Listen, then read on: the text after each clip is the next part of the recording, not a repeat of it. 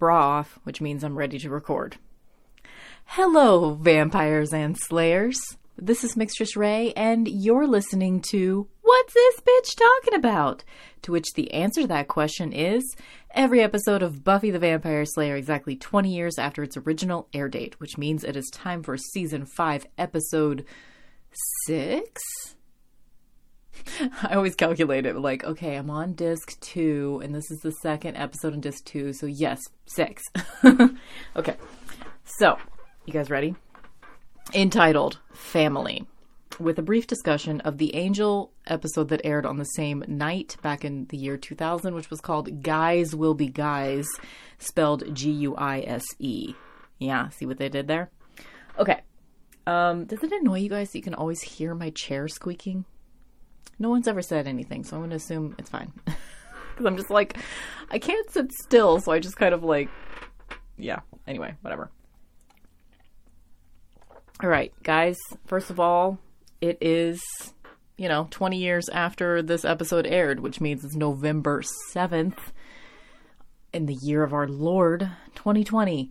And it's been a good day for human beings that like to that live in America and like to be governed by someone that cares about other human beings at least a mediocre base level degree. also, our first female vice president is forthcoming.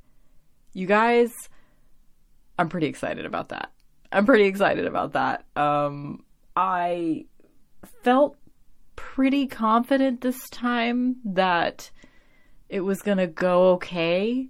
Of course, I did back in 2016 as well, but I was completely blindsided with how much we hate women in our society. We hate them so much that we will elect a person that does not give a shit about other human beings and does not have any leadership qualities at all whatsoever.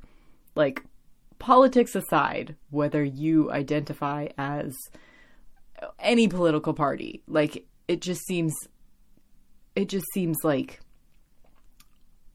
unquestionable that this is a person that doesn't give a shit about other people. And a person that doesn't give a shit about other people shouldn't be governing them. You know what I'm saying? Anyway. I know it's been a very stressful year. It's been a very stressful month. It's been a very stressful few days since the election. So I just, I'm not going to say anything else about it. I just wanted to take a moment to celebrate the fact that we are going to have a female vice president and a woman of color, which is pretty fucking cool. So that is something that I am actually really excited about. So let's move on. I'm going to um, start this moment off with, as we customarily do, a nice little shot of whiskey in my beautiful handmade skull shot glass that kind of leaks. So, you know, yeah, let's get into it.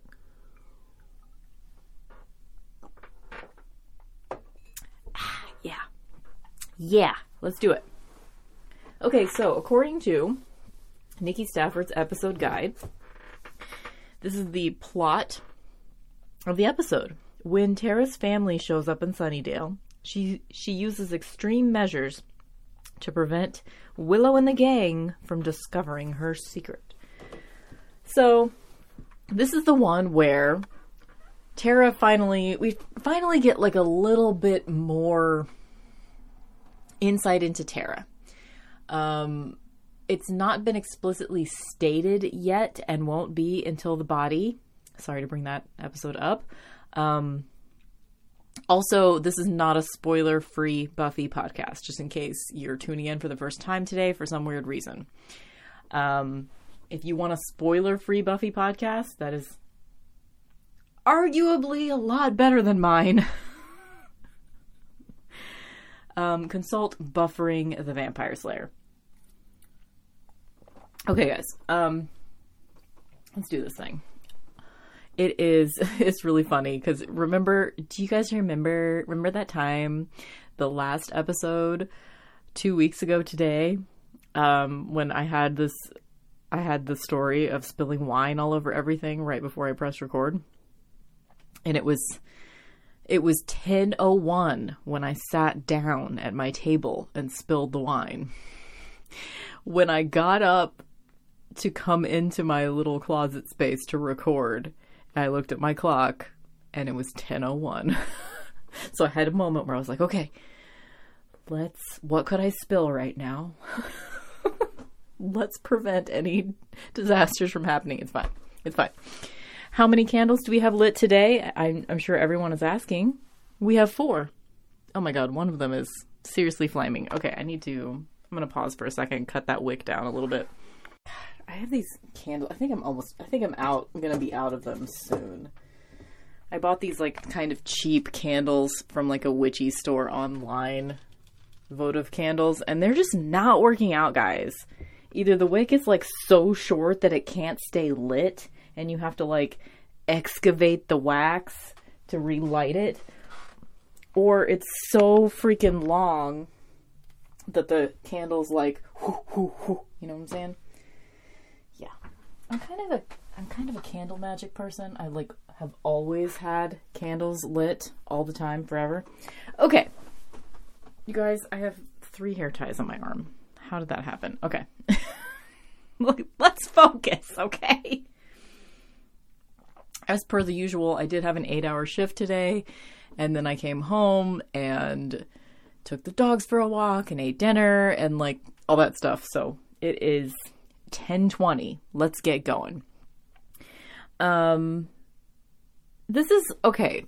I'm not sure. Like, before I even look at my notes, I just kind of want to talk about this episode. As far as it being like, like that thing that, you know, you know how RuPaul you might not know RuPaul, but you know how RuPaul has like 10 different things that he says all the time. One of those 10 things is that gay people, we get to choose our family. And that's just like a recurring theme, something that he says a lot. And that is what this episode is. This episode is about chosen family versus blood kin. I mean, it's just spelled out in the end of the episode when Tara's dad is saying, What are you going to do? We're her blood kin. And then Buffy responds with, We're family. And I think that's really that's the whole point of this episode is that it ultimately I mean, not that it doesn't matter because it definitely matters. It definitely hurts you to your core if you're not accepted by your family, your your blood kin family. Um, and I don't actually know what that's like on the whole. Like my dad and I had a really terrible relationship, but I was always accepted by my mother. Like pretty much unconditional love. Thanks, mom. I love you. I know you're listening. See, she listens too. She listens to all my goddamn podcasts and my radio show, and she's very supportive.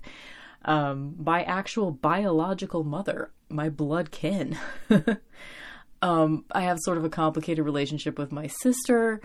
Um, I am realizing that I have a complicated relationship with my grandparents in my older age, although I would have previously said that we're close. They're very like, they will do anything for me and my sister, but there's this like level of acceptance that I feel like I don't have from them.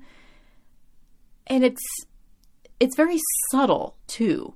So, like, the fact that I can have this sort of like, I don't know if I'm entirely accepted by my grandparents, subtle conversation, whatever, um, when there are people that are outright explicitly rejected by their family because of something, I can't imagine that. I can't imagine, like, I know that if I were to come out to my family and tell them that like I'm gay or something equivalent to that, something that would be probably difficult for my grandparents who were born in the 30s to accept. I know that they would still accept me. I've never questioned that. I know that there would be like some uncomfortable moments, um, but there would never be, like, I've never even really been yelled at by my grandparents, you know? Um, and I've probably only been yelled at by my mother like five times in my childhood, maybe. And even then, my definition of being yelled at by my mom wouldn't have been her like really, really raising her voice. It would have been just a stern tone, you know? Um, so I'm very, very, very lucky, but I still have a complicated web of insecurities, just like every human being does. So I just want to take a moment for anyone listening right now that feels like some aspect of who you are at your core is something that either your family doesn't know and you think they couldn't accept, or is something that they do know and they didn't accept. Please know that as long as you're not hurting anyone, as long as the things that make you who you are aren't taking choices away from others, you're okay. And if you haven't found your chosen family yet, if your blood kin has rejected you and you haven't found your chosen family, you will find them. They exist. On the whole, people really do want to love and accept each other. And I think most people do. Even if you feel rejected by others, sometimes it's just the way that they show love and affection and acceptance is not the way that you can accept it and that's not that's not an excuse for when you've been explicitly rejected by people that should love you if your parents did not give you love and acceptance then it's okay to move on from them it's okay you don't need to God, something that um, TPN said in his episode guide for this for this episode. What was it? Um, hold on, let me let me think about it for a second so I can get it right. Oh shit, he said it much better than I can. Th- Basically, the gist of it was that sacrifice when you don't have a choice is servitude is basically what he said like if you feel like you have to hide parts of yourself. That's what this episode is about to its core. If you feel like you have to hide a piece of yourself from your family in order for them to accept you, then it's not a real relationship. It's not sacrifice, it's servitude. You know, um, that's it feels like kind of clunky, but I hope you know what I'm saying. The the words aren't exactly right. Um, I can't imagine how heavy that must feel to. I remember when I first came out to my mom. I remember the moment that I first came out to my mom as bisexual. Now I would actually, since we have more words to describe things, now I would actually call myself gray sexual pan romantic. But at the time, bisexual seemed like the closest term to who I was.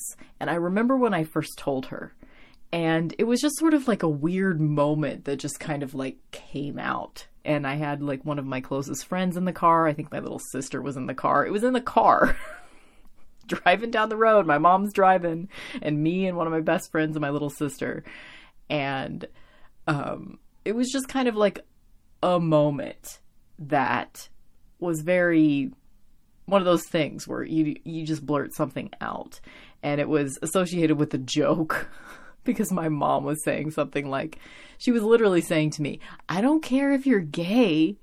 I don't care if you're straight. Just don't be bisexual because they get all the diseases. and I just said, but I am, mom. I am bisexual. And I don't remember her saying anything else. It was probably just like, she probably took a couple of beats and then went, well, okay, Stephanie, that's fine. You know, she was, you know, it was just she was making a joke about bisexuality. And I, that was my moment to come out to her, I guess. And she probably doesn't even remember it, you know, because it wasn't a thing. It was just, I saw that as being my moment to say my truth. I did it, and that was it, you know? Um, anyway.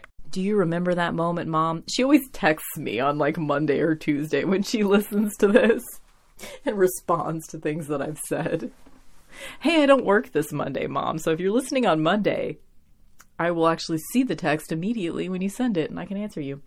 Um, anyway, so I just want to take a moment like that whole chosen family thing. That's that's a big deal. And if you're if you're at a moment in your life where you're ready or you feel like you might be ready or you might be close to being ready to telling your truth to your blood kin family. Do it, baby. Rip that band rip that band-aid off if you feel safe to do so. If you if you have a place to go should the worst happen, if you get kicked out of your house or something. If as long as you feel safe to tell your truth if the if the thing that you're fearing by telling your truth is a lack of acceptance and not like actual violence or being kicked out of your house and not having a place to live, as long as you'll still be safe by telling your truth, if what you're scared of is just lack of acceptance and ridicule, which not to say that's just anything, but what I'm saying is, as long as you are reasonably safe to tell your truth, and if you're thinking about it, this is your sign. Do it. Because if, I don't know, my thought process is that if someone does reject you for something that is who you are, fuck them. You know?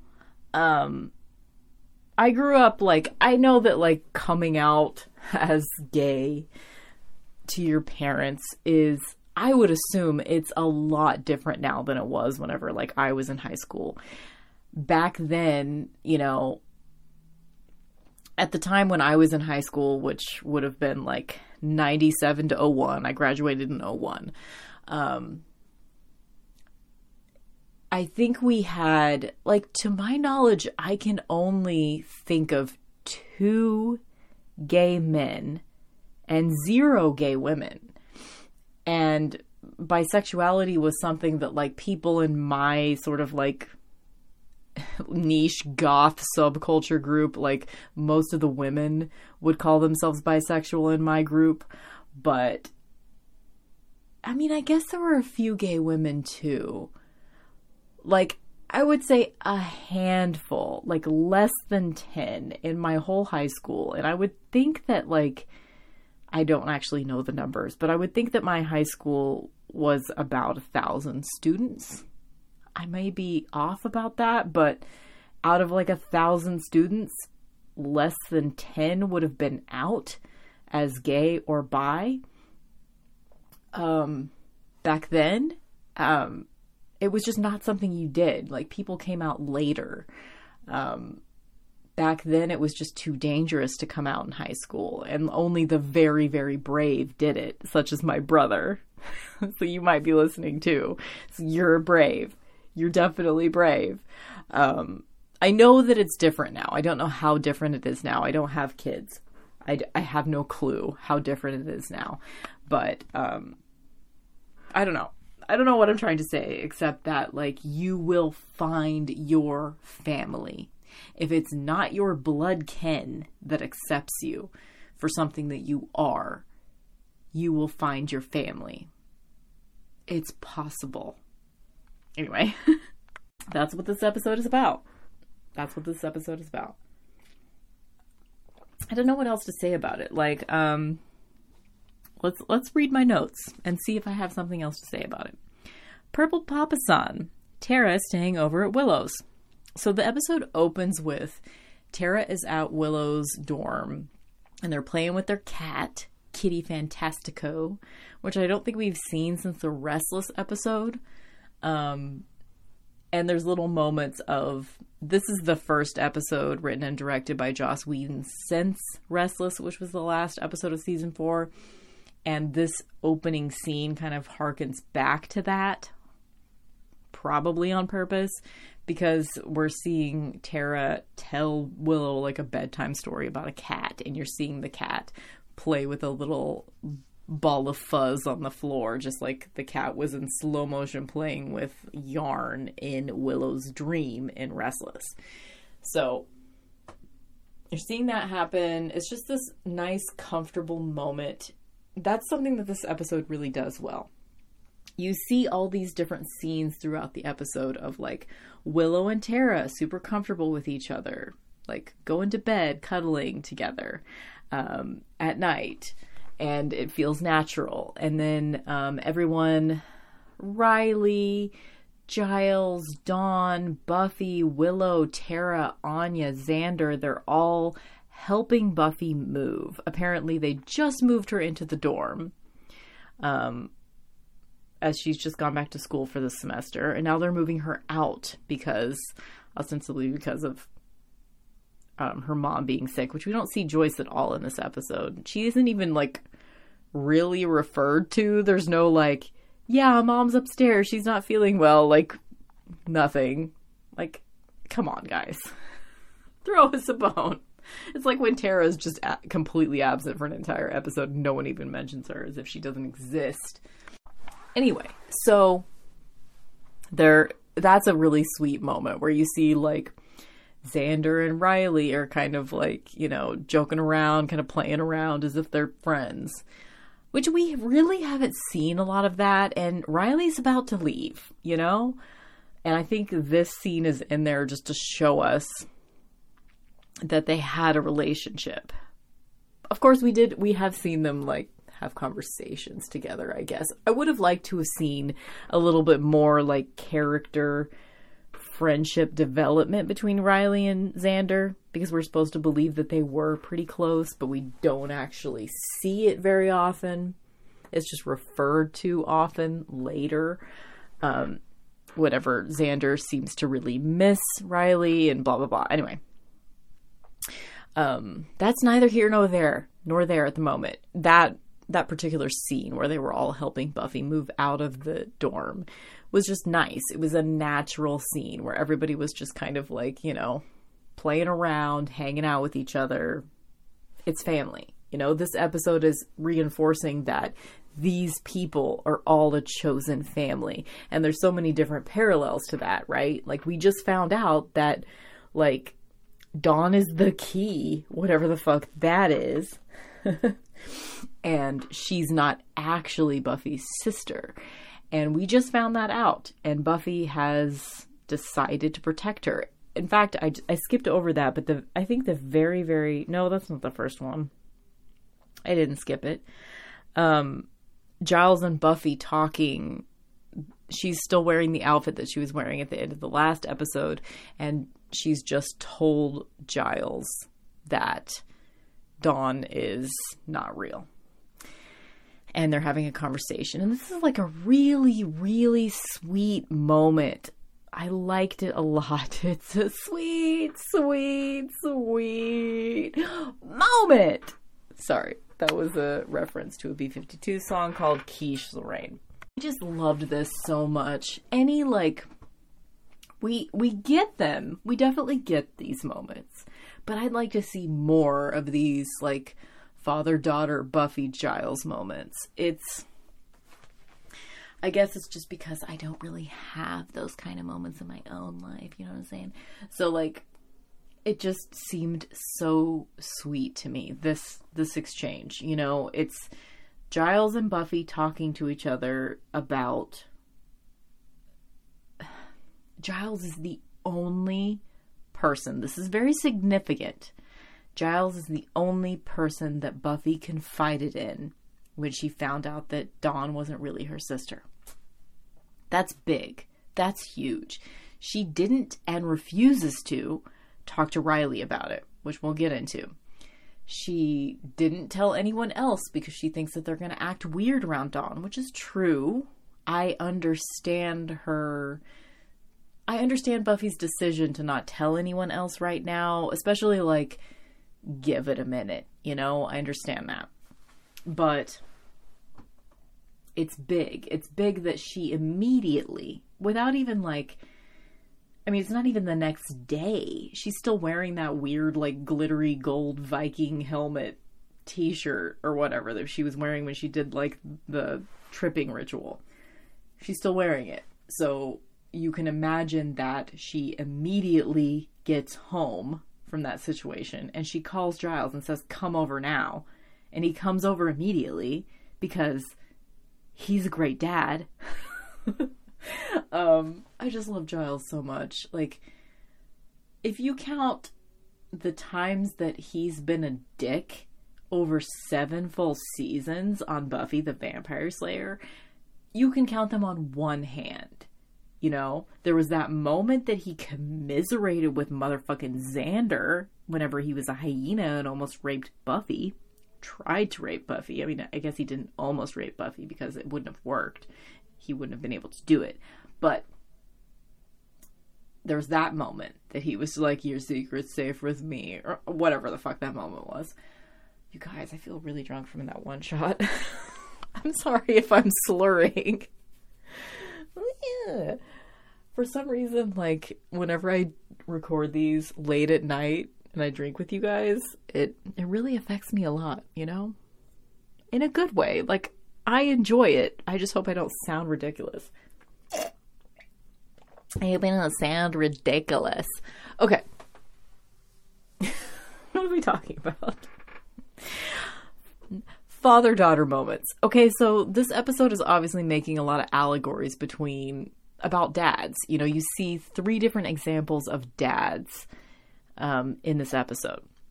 So there's Giles, who is present and also he is deferring to Buffy. He is he's the correct father figure because what he does for Buffy is he provides like gentle guidance without telling her what to do.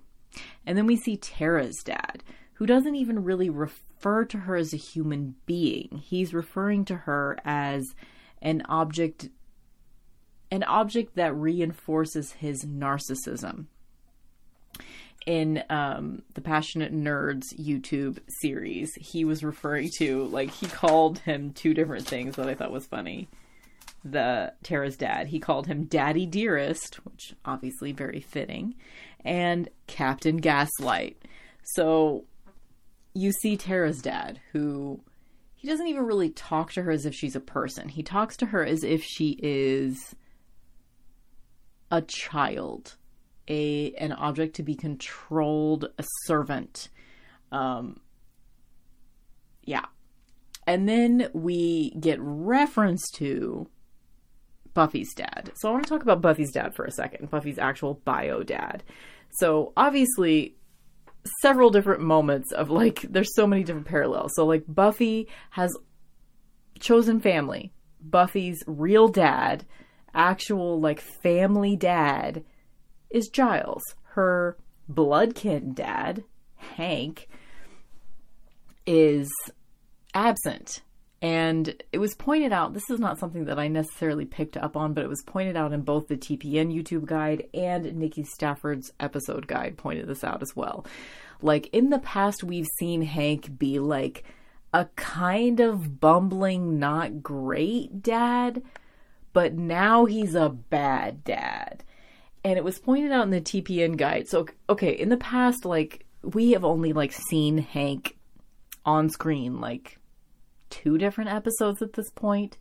Um, and it was more like he was trying, but he wasn't doing great. He wasn't a great dad. He didn't really know where he fit in after the divorce. Um, but he was kind of trying. He wasn't terrible. He wasn't terrible. But now the narrative is like Buffy saying in the scene between her and Giles when they're talking about Dawn and like what to do about the whole situation. She says that he ran off with his secretary and he's in Spain with his secretary and she called him whenever her mom got sick and he never even returned the call. So this is like this is a this is a shift for Hank. You know, he he was bumbling kind of absentee dad. This made sense to me initially that like at first he didn't really know where he fit in, but he was still trying to be a part of Buffy's life and then he just sort of decided to write her off. This this for some reason just like didn't even phase me, and that's probably because like I haven't seen a lot of examples of good dads in my personal life. um yeah. But it was pointed out in both the TPN guide and the um in Nikki Stafford's episode guide Bite Me that you know, he suddenly is a terrible dad. Like, what's up with that? And TPN kind of um, suggested that maybe this has something to do with the insert of the Dawn memories. Like, something shifted the narrative of Hank in the insertion of these memories. The addition of Dawn into the storyline somehow made him even worse of a dad. And, you know, I can accept that, but actually, as I'm thinking about it more, I just accept it the way that it is. I mean, that's how this goes a lot of the time. Like, yeah, I don't know. That's just my sort of distrust in all dad figures. And that's why I like cling so dearly to the Giles and Buffy relationship because, like, it's, I don't know it's so beautiful and perfect. I love this conversation. I'm like I'm still talking about this like it's like a I don't know minute and a half conversation that they have where it's just so sweet that Buffy chose to confide in him and she didn't even think twice about it. Buffy is usually she would usually like sleep on it. She would usually agonize about it. She usually doesn't let anyone in, not even Giles but she didn't even think twice. She like immediately gets home and calls him. You know, she's still wearing the same goddamn clothes. It's it's really beautiful. I don't know. I just think it's really beautiful that like Buffy trusts no one ultimately, but she trusts Giles. And he's the one that's there. He's the one that's the chosen dad. And she also just like without even thinking twice about it and i know i talked about this already as soon as she fucking finds out that dawn is not actually her sister she's like well she feels like my sister to me so i'm going to protect her it was not even a second thought she didn't even have to think about it she just immediately was like well we're in this and Giles is asking her these questions too. He's like, Well, what do you think we should do? Should we tell everybody? Should we, like, what should we do? And he's probably even thinking, like, should we even protect Dawn? If she's not real, should we even protect her? But he immediately defers to Buffy and what her judgment is. Anyway, I need to move on. I feel like I'm really like focusing on that moment between Giles and Buffy. Um. oh, I had a note. Xander is too buff. Um, I just feel like it's a little too.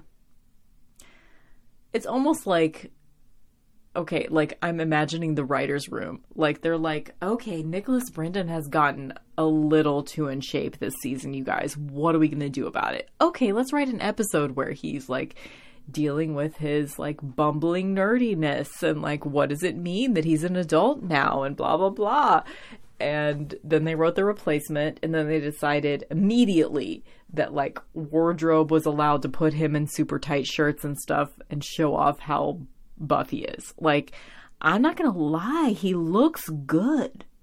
He looks good. But also it's like um i don't know. Um, it's just, I feel like I really focus on like things like wardrobe and props and sets and lighting and things like that. I really focus in on that kind of thing. So I really wish that they had made the decision to kind of more gradually like accept Xander as buff, more confident dude you know, I just I don't accept as far as character development is concerned that like one episode taught him everything he needed to know about his psyche and dealing with all his shit and now he's totally fine he's totally good with accepting tighter shirts or whatever. I mean he looks good. He looks real good. Um, speaking of men that look real good in this episode ben when he takes his shirt off. Am i right guys? That was a nice moment. Like he's cute. Am I in heat right now? What's going on? I usually don't even think boys are cute, like ever. So this whole episode happens in like one day, and then you get to see Tara's birthday party, which is like the next day.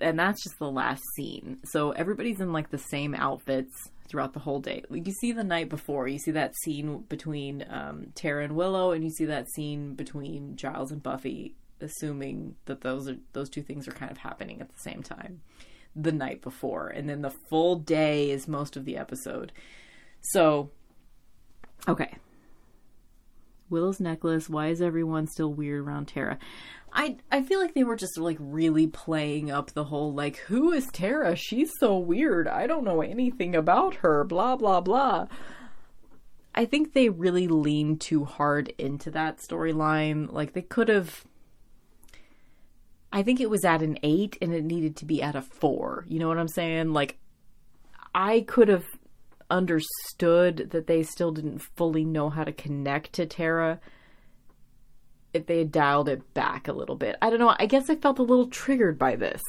And it's because I'm usually the person making the weird insect reflection type jokes and no one understands. Um, I'm usually the one like stuttering and like being super weird, you know. Um, I identify a little too hard with Tara, I think. And I just feel like they were like the whole I mean, I guess it was all supposed to be an allegory for like Willow is gay now. What does that mean? I guess it was all just a metaphor for that, and in that way I can accept it, but just all the conversations about, I don't know who Tara is. I don't know what she likes. All I know is that she's nice. All of that just felt a little too heavy handed to me. I don't know. What do you guys think? Um, let me know your thoughts at mixtressray at protonmail.com. Thank you. Um, I would love to hear all your feedback. Okay, what else we got? Topless Ben. Okay, yes, we talked about that. Okay, I was obsessing a little bit too much about Tara's birthday. I was thinking about the fact that, okay, so obviously she's a Scorpio. Obviously. Because, you know, her birthday, it's the beginning of November right now, Scorpio. But if we're taking this like real literal, like in this episode that came out on November 7th, the year 2000, her 20th birthday was the day after most of this episode takes place. So if we're taking it real literal, her birthday is November 8th. And 1980, because she would have turned 20 in the year 2000, 20 years ago. So Tara is 40 years old today, guys. Or tomorrow. Happy birthday, Tara. Yes. So I took it a step further. Not only she's Scorpio, but like what I do for my tarot readings. So if you want a tarot reading from me, this is something that I do for you. I ask you for your birthday and I calculate your soul card. My dog is howling right now. I think he has a really cute howl, so I'm going to leave it in. Um if you calculate Tara's soul card, which is based on numerology, you add her month, her day and her year of birth together. So this is tarot related. So Tara's soul card is the Wheel of Fortune. Just a fun little note. Okay, let's move on. I could sit here and talk about what that means for Tara to be a Wheel of Fortune card, but I'm to move on. Um, Anya's feeling fulfilled. I liked this little moment. This is like possibly one of the very first little moments between Giles and Anya. So Anya's like, you know, she says something to Giles like when she as soon as like she helps a customer and they leave the store. She says, I really like this. Like, I, I'm a helpful part of society now, or something. Like, I'm paraphrasing. But she's like, I help them, I give them goods, they give me money, and I'm contributing to society. Like, she is starting to feel like she has a place as a human being. And Giles, like, kind of, he just like smiles at her. And it's just a sweet little moment. Okay, what else we got? Um, oh, this is just, I don't know. I found this a little gross. So we see like a little fantasy of like Spike fighting with Buffy and she's like attacking him with her vagina and whatever. And she's doing that thing that like all the superhero chicks do where they like, you know, scissor you and and flip you and like whatever. I didn't like it. And it's like so Spike is having sex with Harmony while he's fantasizing about fighting with Buffy. Like I I don't know. I don't know. I get that like Spike's evil. He's going to be like going about this in completely the wrong way and he's still sort of getting used to the idea that he is into Buffy because he hasn't realized that he's into Buffy until two episodes ago or whatever. But I don't know. I just didn't like that. I don't know. I just felt bad for Harmony, you know? I just felt bad for Harmony. Like, if you're fantasizing about being with someone else while you're having sex with someone, like, break it off. You know what I'm saying?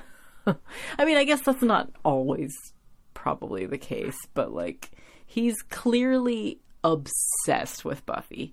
Like, every single scene that we see Spike in in this episode, like, he's gazing lovingly into the eyes of that like mannequin head with the terrible blonde plastic wig when Harmony comes in in a later scene. It's just like it's just gross.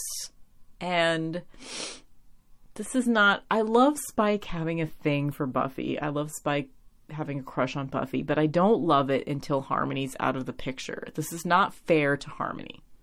It's just not. Um and as we'll see later, Drusilla already left Spike because she knew that he was in love with Buffy. So, and that was years ago. Years. Okay, let's get back in here. um Oh, I liked this moment where like um so Buffy and Xander are talking about Tara. They're like, I don't know. I don't know about Tara. Like Tara's birthday is so hard. What do I get her? And they're just being dicks. I don't know like they're not really being dicks, but I just feel triggered by that moment because I've always felt like a pariah around people. So I feel like this is the conversation that people have about me. Like, I don't know. Why do we have to hang out with Stephanie? Like, what? anyway, um, so Giles kind of interjects at one moment and he's like, You're in a magic shop and you don't know what Tara would like. You're both profoundly stupid. I really liked that moment. Like, yeah, Giles knows. He knows. He's he doesn't anyway. I just like that moment. It's like Giles gets me. Wait, he gets Tara. me, whatever, Tara. Um Okay, where are we? Um Minty mug, Minty mug sighting. Yes. Giles still has his Minty mug. There was a moment later in the episode where Willow gets thrown against like the coffee cart by one of the demons and I actually rewound it and paused it to make sure that she wasn't crashing into the minty mug. This could be the death of the minty mug, but I don't think it was on the table at that moment, so we'll probably see it again. Okay. Hippie candle. Okay, so in the magic shop, on one of the like shelves in the background of one of the scenes, which I was spending a lot of time pausing during the scenes in the magic shop to look at what was in the background because I'm like, ooh, what's that? What kind of crystal is that? Is that a tarot deck? That's just where I'm at right now. And one of the candles that was on the shelf, I don't even know how to describe it. It's it's a, like an orb-like circular candle, and it was. It's a very specific style it's like those of y'all that are around my age, I'm 38. Back in the mid to late 90s, there was sort of a resurgence of 70s style. And it's a very specific, like pink hippie flower candle. I had that fucking candle. and it was just, I've seen it in other TV shows as well. Um, it's my object of the episode because I definitely had it in high school and I would love to have it again. So that's my object of the episode. It was like pink and purple and yellow and it was just like this circular candle that had one of those like hippie flowers, but it was like the 90s version of the resurgence of those 70s hippie flowers. It's just like a very specific thing, you know what I'm saying? All that shit always comes back, you know? Guys, I'm out of ginger ale. Should I go get a refill or just like be thirsty the rest of this episode? I don't know. How much do I really have to talk about this anymore? Okay, there's a an important conversation between Riley and Buffy. Like he's about to leave her. Like let's look ahead. When is that going to happen? Actually, I don't know what the name of the episode is when he leaves her. I don't know what it is, so I don't know how long it is. Anyway, um, and it was just another heartbreaking moment for Riley, really, because he, okay, so Buffy comes home at one point and he like comes down the stairs, and he has just taken all of Buffy's shit and put it integrated it seamlessly back into her bedroom without her there. He moved her back in. And she's like, Thank you. There could be outfits in your thanking, blah, blah, blah, stupid, like, whatever. And she starts being like real weird towards Dawn. She won't let her go across the street to have dinner with her friend. Across the fucking street. That's a little overprotective. Like I realize like what's going on right now, but I don't like how heavy-handed they're being with like how Buffy's not letting Dawn do anything at all ever. There's another moment later in the episode where Dawn wants to buy a book from the magic shop with her own money and Buffy's like, no. It's just like she just says no for no reason. And it reminds me of. So, my sister used to be married to a total douchebag. And he would tell my nephew, he's not my nephew's bio dad, by the way. He would tell my nephew, like, he would ask if he could have a glass of water. And he would tell my nephew, no like for no reason. He would say something like, Not right now, buddy.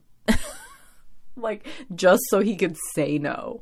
And this reminds me of that. And just like the way that she treats Dawn right now just reminds me of that. And it just really bugs me. It's just like, okay, I get being protective, but you could have shown that in a different way, not like preventing her from going across the street to her friend's house, not preventing her from buying a book from the magic shop that Giles owns.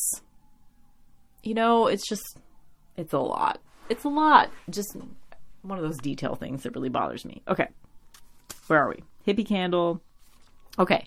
Then the Tara's brother guy comes into the to the I was really triggered by this moment too because like the way that he's treating everyone like are you guys all witches?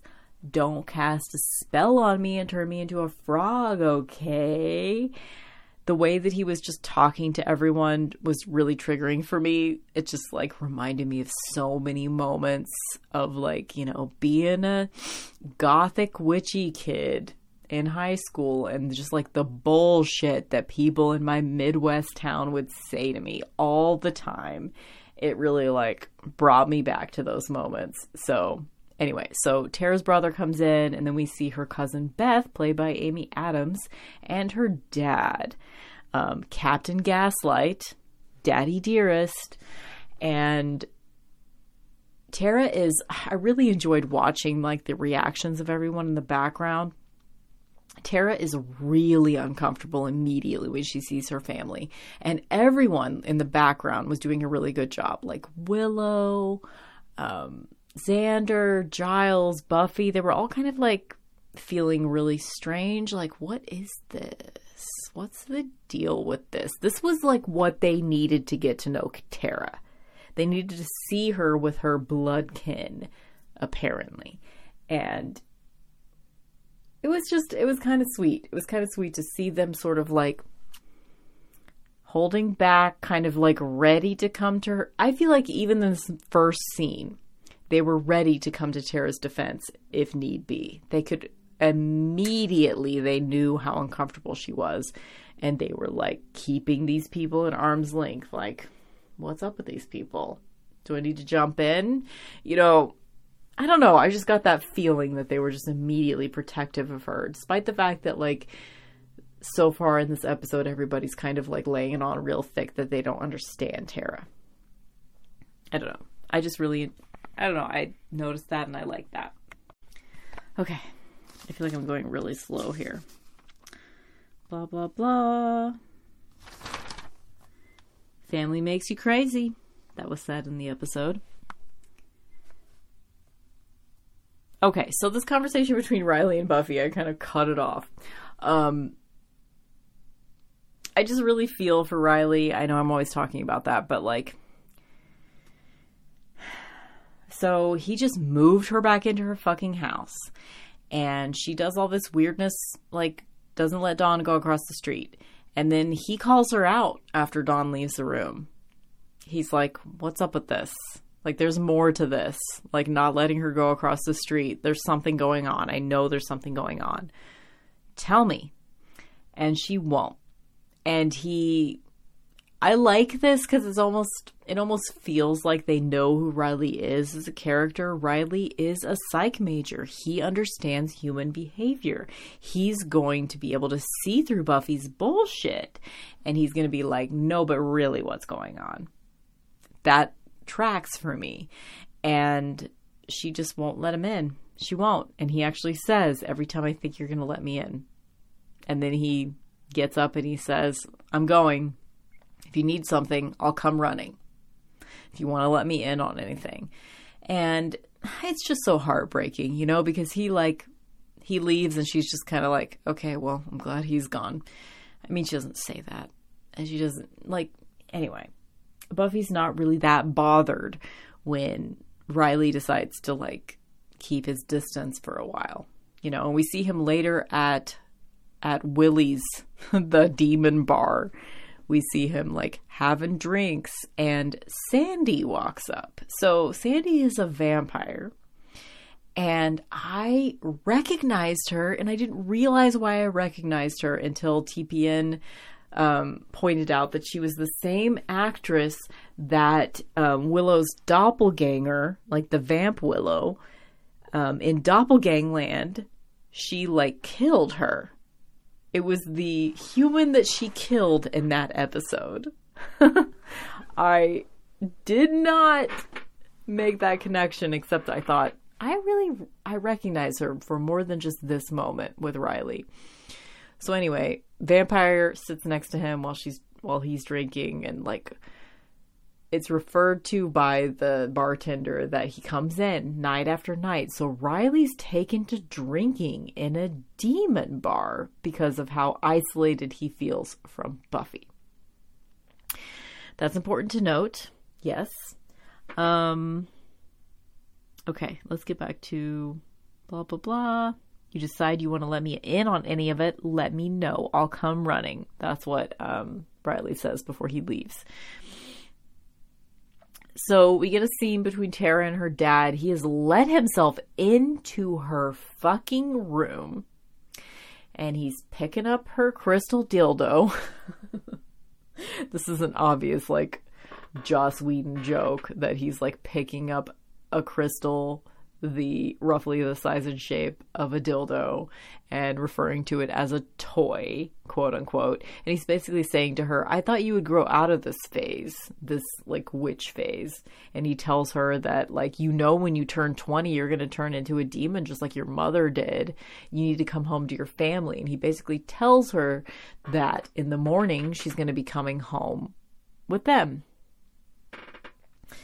Um, there's this whole like subplot where Glory like traps this snaky tongue demon guy and convinces him to get his friends to kill Buffy and Tara does a spell on everyone because she has been properly gaslighted by her family and she thinks that she's part demon, so she puts a spell on them so that they can't see the demon part of her. But of course, the spell goes awry and it means that they can't see any demons, including Spike, who is only part demon.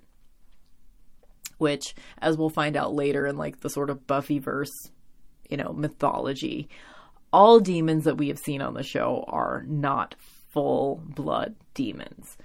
Um, so Tara's spell goes awry.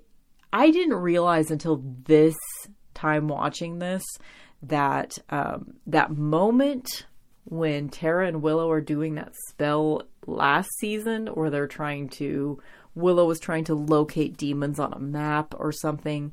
Um, and Tara sabotages the spell. I always thought that she was sabotaging the spell because she didn't like how much Willow was using magic.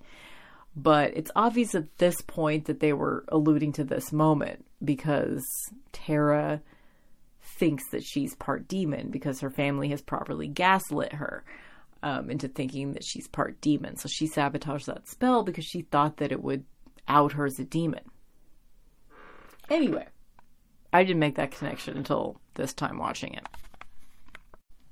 Outfit of the episode. Um, oh, shit. Buffy was wearing terrible. She was wearing this terrible shirt most of this episode. It was awful. Um, but I really liked Willow. She was wearing throughout most of the episode, since most of the episode takes place in one day. She was wearing this like olive green and like deep plum purple combo of like shirt and cardigan and her necklace matched. It was like this beaded, really pretty necklace in those two colors. And um, I really liked that. But the real outfit of the episode is Tara at the very end when she's wearing the. That's the real object of the episode, too. Like, I'd love to have that candle, but I think it would be more important for me. We might see that candle again. So I'm going to save that candle actually. I'm going to change my answer of object of the episode to Tara's velvet shirt at the very end of the episode when she's floating at her birthday party with Willow. It's a black velvet sort of witchy button up v neck shirt. And there are like daisies on it, but they're not white daisies. Is it called a Gerbera daisy if it has color? What is it called if it looks like a daisy but it's a colorful daisy? Um, they're like in jewel tones, like olive greens and sort of like mauve pinks. It was so beautiful. That like velvety flower witchy shirt that Tara was wearing at the end is my actual object of the episode because I wear the shit out of that. Okay is my thing. Okay. Also, I really just every time we see Tara's bedroom, dorm room, whatever, I pause constantly so I can look at the background. She has a tape deck. She has crystals. She has really cool posters and like vintage looking postcards and things on her walls. She obviously has like haphazardly painted black walls and black doors and those white Christmas lights all over her room. She has black lace curtains. She has white crocheted, like, duvet cover thing, which I've talked about before. But she also has like a plethora of gorgeous decorative pillows all over her bed, like beautiful olive greens and mauve, like um, batik looking prints. It's just like, ah, oh, I love it. I love all the textures and the colors. And Tara, you know how to decorate. That's all I'm saying. Okay. Um, I noticed at one point there was one scene when Harmony comes back from like shopping and she's talking to Spike about like killing the shopkeeper or whatever at some store. She's wearing a shirt that has the word Harmony on it, like bedazzled onto it with jewels. I just thought that was funny. Um, internalized misogyny from Amy Adams. We see Amy like confront Tara at one point and like tell her you need to go back with your dad. Like they've your dad and your brother have had to fend for themselves since you left. They've had to feed themselves and shit. Like you're so neglectful. this was sad to see, but I think it was effective. Like that sort of like she has obviously been told these same lies about herself. You know, she is Tara's cousin, and she's probably also been told that she's a demon. And it was just sad to see that narrative. I don't know. Anyway. Um, Spike goes to watch the demon guys kill Buffy. Buffy can't see them because Tara's spell. And it's a whole thing. Tara comes in and she immediately realizes what's happened. Of course, she didn't intend for the spell to go the way that it did. She didn't intend for Buffy to not be able to see any demons. She just didn't want them to see the part of her that is a demon. And as soon as she realized what was going on, she broke the spell and she apologized and all that stuff. And then we get her dad coming in I really liked the moment where Willow stops and she looks at Tara and she asks her, Do you want to leave? And her dad interrupts, like, That's not up to you, little lady, or something like that. And Willow just snaps at him, I know that. And then she asks her again, Do you want to leave? And it's about what does Tara want? And I just really that just like gives me chills thinking about that. It's it's a very subtle way to like make that connection to what do you want? It's not explicitly laid out. It's not heavy-handed. It's what do you want? It has nothing to do with what he wants for you it has nothing to do with what I want for you. It's what you want. And I would venture to say this might be the first time in Tara's life that someone has asked her what she fucking wants to do. And it was just a really powerful moment. And the fact that everybody just as soon as they saw Willow defending Tara, they just backed her up and they were like, We're her family, bitch. And again, all the facial expressions of everyone in the background during these scenes, like Nicholas Brendon in particular was doing a really good job of having the right facial expressions during this scene. I, I just felt very drawn to him for some reason. Um, which is odd to say. I don't usually appreciate Xander, but I think at this point we're solidly in the, the space of Xander is supportive guy, kind of emotionally intelligent guy. He's sort of advice guy. At this point, Xander is very much on the path to being a reasonable dude almost always throughout the rest of the series. This was just like a really touching scene to see everyone have Tara's back, even though they don't really know her that well. They will still call her family, even though they don't really know her that well. And it's because of their connection to Willow, but still, it's sweet. Um, Spike comes up and he punches Tara to prove the point that like it causes him intense neurological pain. So obviously she doesn't have any demon in her. So it calls on her dad's bullshit. And then um this is I think it's important to note that like Spike didn't have to be involved in any of this.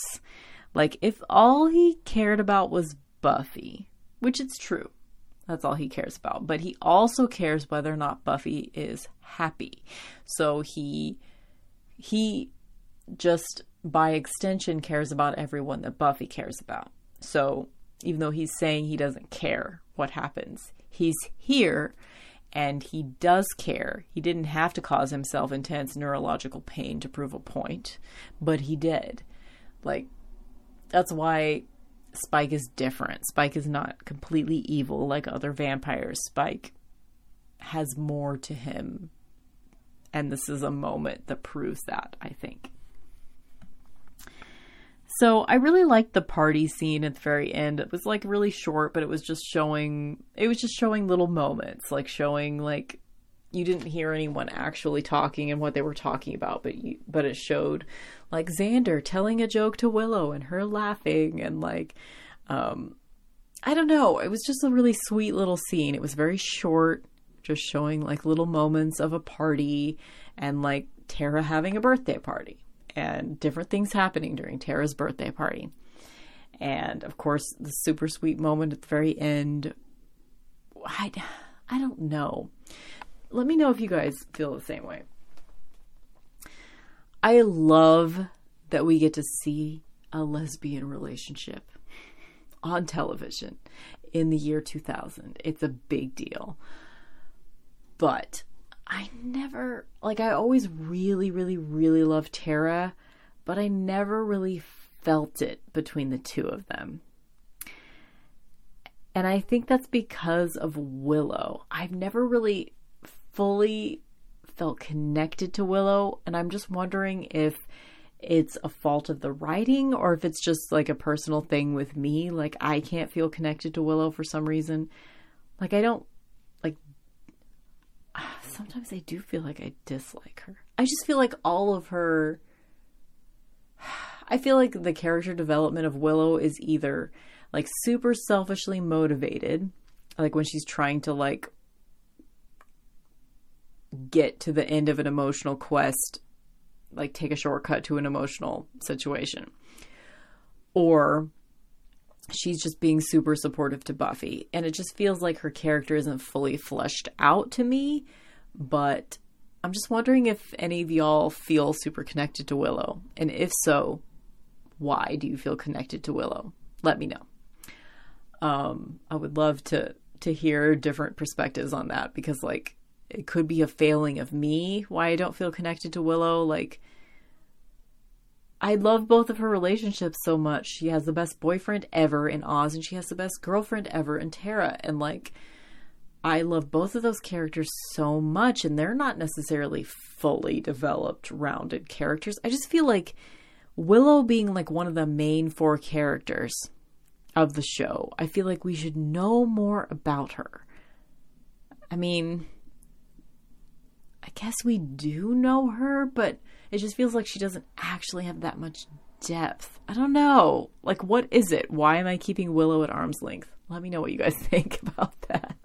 I think it's possible that I I actually identify with her a little too much. I think it is unquestionable that Willow is a Slytherin. Like, I'm not actually a Harry Potter person, but I do like the like like the Hogwarts houses thing. So I probably said this before, but my theory, let me know if you disagree. Willow is Slytherin, Giles is Ravenclaw, Xander is Hufflepuff, and Buffy is Gryffindor. I mean, I don't see how you could even argue with that, right? I mean, I don't know much about Harry Potter, so maybe I'm wrong. But anyway, um, let me know what you guys think about Willow. I don't know. I just like I love this moment. It's a very sweet moment when they're like, you know, kind of like floating in the air and but I think the reason why I think it's sweet is because it's two women and it's the year 2000. And because I love Tara as a character. I don't know that I actually feel a connection between Tara and Willow. I don't know. I don't know. I just feel like Tara I feel like Willow likes Tara for what Tara can bring to Willow. I feel like it's a sort of a narcissistic relationship, and I feel like it's that way from the very beginning. And there was this moment, I can't believe I haven't brought it up yet, but there was this moment after Tara has like the upsetting conversation with her dad when he breaks into her um her dorm room. Afterwards, Willow comes over and Tara's just kind of shut down. She's like, I, I'm t- kind of tired tonight. I don't, I don't, I don't want to do shit with your friends right now. And Willow is just super shitty about it. Did you guys think that? I just didn't like how she treated her.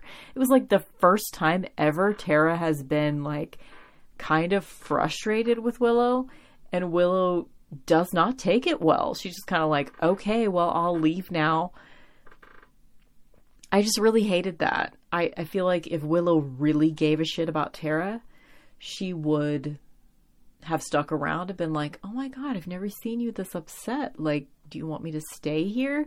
Like a simple offer to stay there with Tara instead of going to the Scooby meeting or whatever the fuck, which didn't look like it was about anything anyway, would have been all I would have needed to feel a little kernel of Willow gives a shit about Tara. But that didn't happen at all.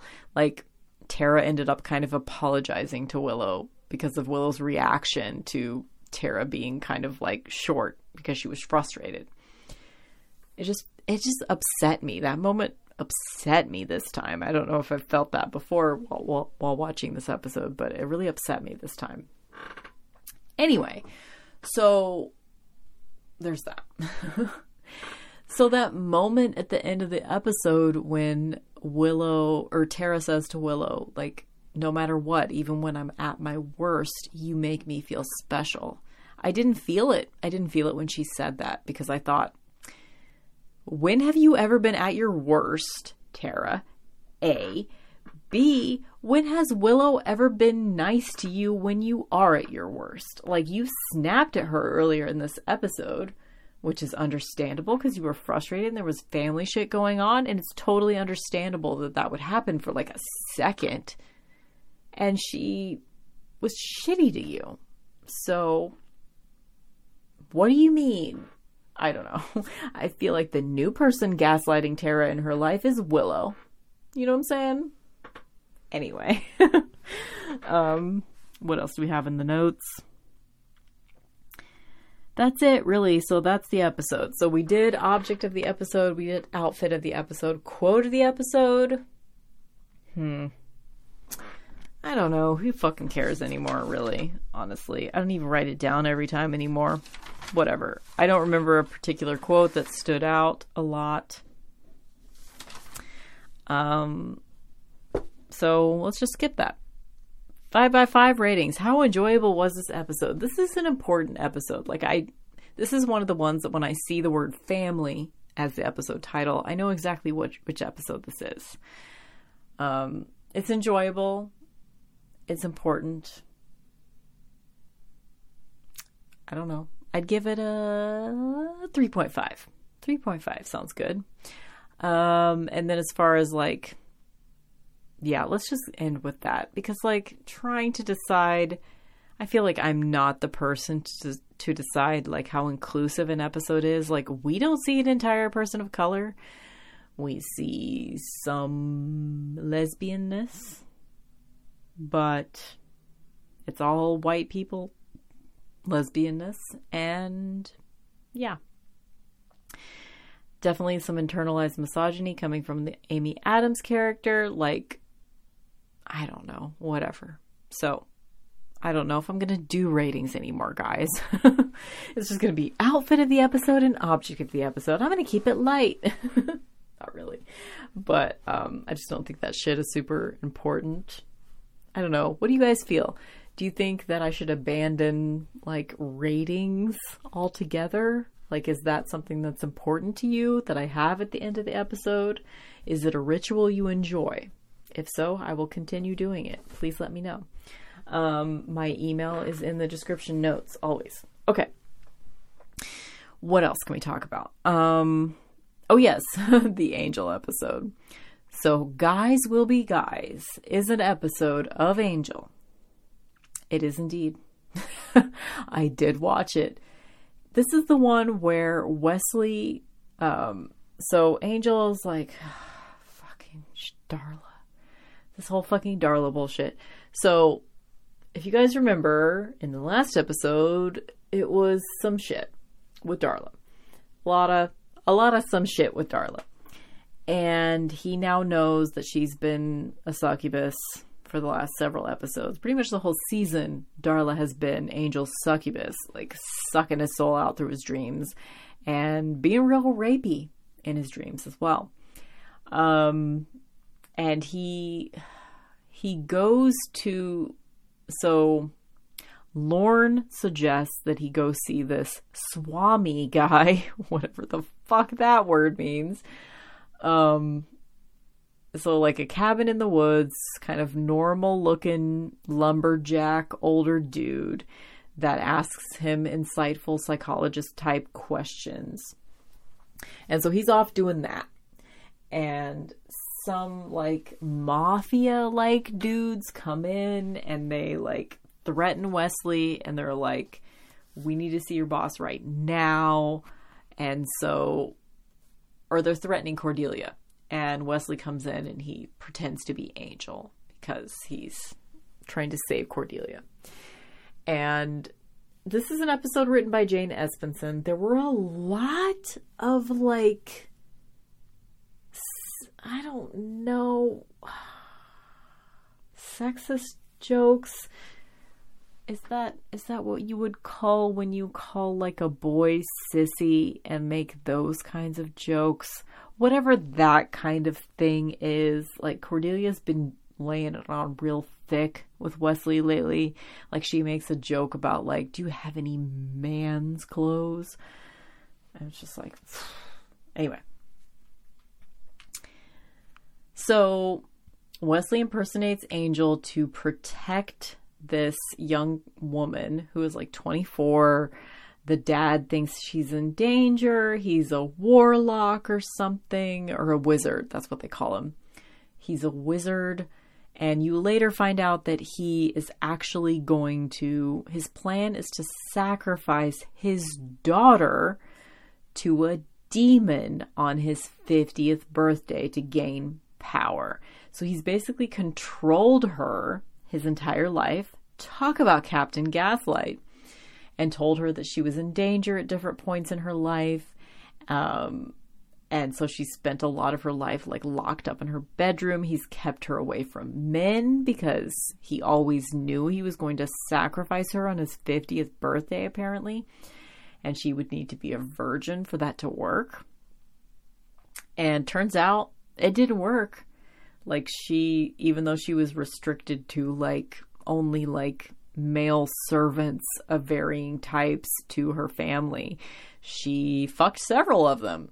And I liked the moment that like, you know, you find out that she is not a virgin. And you think it's because she slept with Wesley early in the, earlier in the episode. When she thought that Wesley was Angel, they actually like made a connection. It was actually kind of cute. It was kind of sweet. Um, I, I felt an actual connection between those two characters. And um, so they like they get together and you think that she lost her virginity to Wesley. And then you find out she's like, No, I haven't been a virgin for a long time, Dad. Like, what the fuck are you talking about? Like, and there was no like besides Gunn making a stupid like slut shamey joke, there was no other slut shaminess within that moment. It was just like, um, are you serious? I'm 24 years old. I know you tried to keep me from men, but it didn't work, Dad. um, it was a decent episode of Angel. I would say we're. I mean, I've said it before. We're in kind of like the sweet spot of Angel episodes. Like seasons two and three are pretty solid for the most part. Season one was kind of crappy. Season four is the worst. But season two and three, where we're in right now, is actually it's pretty good. It's not bad. I don't mind it. Um, I'm glad I'm watching them again, actually. Um, but yeah, I don't have much. I didn't. I don't take notes on the Angel episodes because I don't want to talk about them too much. That's all it was. It was just Wesley pretending to be Angel. Like the whole metaphor of this episode was everybody has two selves. You know, Angel has his. Some of the stuff that, like, the Swami guy was saying to Angel was pretty insightful. Like, you care about image a lot. You drive a convertible and you live in LA and you're a vampire. So you obviously have a death wish or you care so much about image that you don't care. Um, and it was it was some insightful, psychologically insightful shit before you find out that the Swami guy was actually not that guy. It was somebody that was supposed to distract Angel for some reason. I didn't understand the whole plot. Whatever, doesn't matter. Um, it was not bad. It was not a bad episode. It was genuinely enjoyable. So that's all I have to say about that. Um, I hope you guys are okay. Um, we made it. We made it through election 2020. I don't know. Maybe it's too soon to say that we made it through it. We don't know what kind of fits our president is going to throw. Obviously, he's not going to admit, he's not going to concede. like, anyway, I'm not here to talk about politics. It's not my thing. I hope that you guys are like taking care of yourselves. I think it's really important to like not pay attention to the news 24 7 because it's really not good for you to be that entrenched. Um, so stay away from it as much as you can. It's okay to distract yourself. You don't have to think about that stuff all the time because we, unfortunately, we have very little control over that shit. As long as you voted, you did what you could. So it is okay to take a step back from it as much as you can. Like, be safe, take care of yourselves. Um, it's important. Um, I hope you guys are all doing well, and I will see you next week where, god damn it, we're going to talk about Fool for Love. Very important in the Spike universe. It is such a good episode. It's one of those ones where, like, there's so much pressure. Um, it's probably one of my top 10 episodes of Buffy, I would think. Um, so I'm excited to talk about it with you guys. I am so lucky that I don't have to work next Saturday, so I'll be able to like um, record earlier earlier in the day. I'll be able to like spend some time like really digging in with this episode and hopefully I'll be a little less delirious because right now it is 11:30. Thanks for listening guys. You're the best. I will see you next week. Bye.